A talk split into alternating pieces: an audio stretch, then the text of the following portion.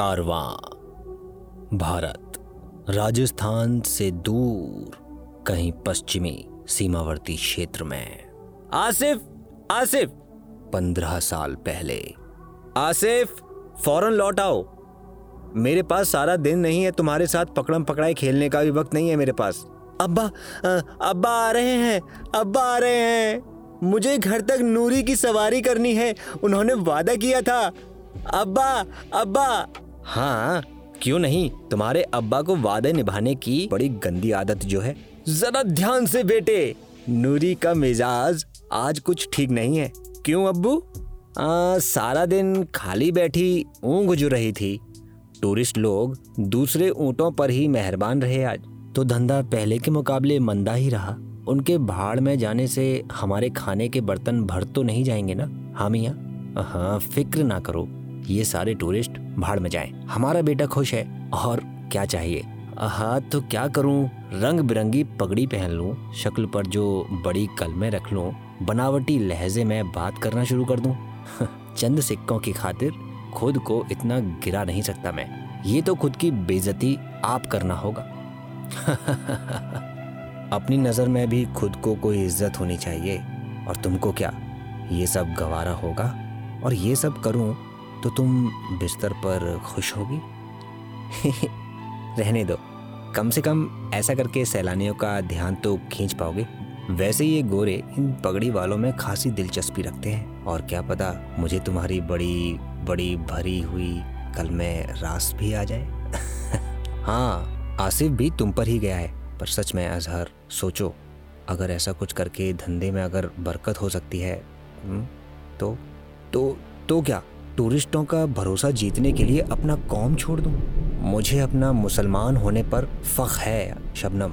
हमारे बाप, दादा यहाँ इज़्ज़त से जिए हैं। बंटवारे के बाद तुम्हारे अब्बू ने यहीं हिंदुस्तान में रुकने का फैसला किया और इतने सालों में हमने अपनी ज़मीनें, जायदाद सब खो दिया। अपने ही पुरखों के बसाए हुए गाँव में हमें दूसरे दर्जे के लोगों की तरह रहना पड़ रहा है।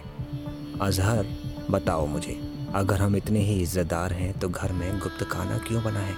मत बोलो कि सिर्फ़ बवंडर से बचने के लिए। अजी हाँ क्यों इस चाँद से चेहरे को बालों से भरना चाहती हो?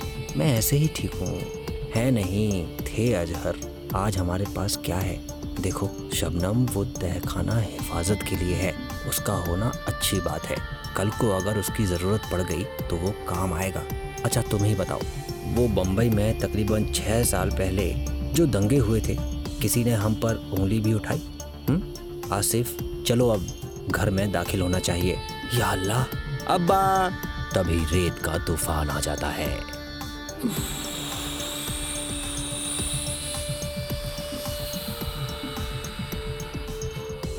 जल्दी चलो! सारे खिड़की दरवाजे बंद करो! चलो!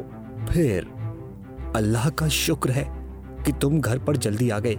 इतने सालों का यह सबसे जोरदार तूफ़ान है। अगर इसने और वाहियात रूप ले लिया तो हम तहखाने में चले जाएँगे। क्या तुम सुन रहे हो ये आवाज़ें? हाँ मैंने सुना। क्या है ये? बांसुरी की सी आवाज़ लगती है। अब्बा तूफ़ान गुजर गया लगता है? बाहर जाकर देखूँ? हाँ? देख कर आऊँ क्या अब्बा? क्या हो रहा है यहाँ कौन आ रहा है हमारे गाँव में? वो भी इतने ज़बरदस्त तूफ़ान के तुरंत बाद। तभी वहाँ कोई बांसुरी बजाता हुआ नज़र आता है और ट्रक पर लिखा होता है, भैरवी नौटंकी। अरे वाह, देखो, नौटंकी नाचने वाली छोरिया देखेंगी आज तो हैं? अरे रे नौटंकी, आहा, क्या बात है। मन ने तो सोचियो थो कि फिरंगियों के लटके झटके दिखते दिखते महारो गाँव का रास्ता ही भूल गयो, है? हमारो गाँव बाजारों का टोला है, आओ।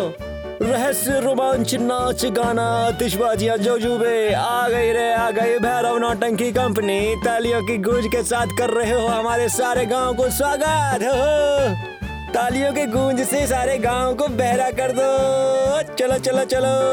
आओ आओ आओ। देखो, आ गया है रेगिस्तान का सबसे महान तमाशा। जी हाँ। पर मारो गाँव घड़ा गरीब से। एक पैसा रुपया ना दे पाने का। अरे मुखिया जी, आप हमारी मालकिन से क्यों नहीं बात कर लेते हो? वो ट्रक के पिछले हिस्से में आपका इंतज़ार कर रही हैं। पेश खिदमत है, जादू और हुस्न की मलिका, यौवन और काम की देवी। भैरवी।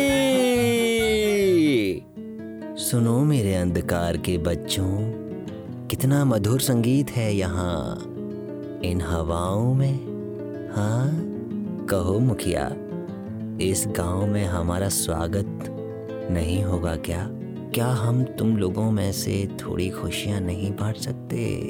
माफ़ करना मैडम जी, हम सीधे साधे साधारण लोग से मन ने थारी टोली को देख के लोगों की लगे कि थारी जगह किसी महाराजा के दरबार में हो या किसी फिरंगियों से भरे होटल में से। हाँ अगर मैं कहूँ कि हम लोग भटक गए हैं और हमें रात गुजारने के लिए कोई ठिकाना चाहिए तो क्या कहोगे मुखिया? ये ये क्या है ये? हाँ हाँ क्यों ना? चंदू पेटी में से देसी ठर्रों की बोतलें बाहर निकाल ला आज रात जश्न होएगा जश्न और फिर सुनो काफ़ी रात हो गई है। चलो सोते हैं। अब्बा, देखो वो लड़का आग खा रहा है। हाँ हाँ कमाल है। रुको रुको, अभी खेल और तमाशा शुरू ही हुआ है। मैं जानती हूँ कि तुम उन नचनियों का इंतज़ार कर रहे हो, जो अश्लील गानों पर कमर मटकाती हैं। ऐसा नहीं है, शबनम। तुमने आज से पहले इस गाँव में कभी इतना मज़ा देखा है क्या, हा? ओ तो तुम इसे मज़ा कहते हो? भाइयों, बहनों, खासकर भाइयों ध्यान से ये हमारा खास नजराना पेश होने जा रहा है। अब बहुत हुआ। अब बस, बहुत हुआ। तुम रुको और तुम तमाशा देखते रहो। मैं चली। अपने बेटे को नहीं बिगाड़ना मुझे। एक तमाशा देखने के लिए तुम मुझे शर्मिंदा कर रही हो। जाओ जाओ, मज़े लो। कहानी जारी रहेगी।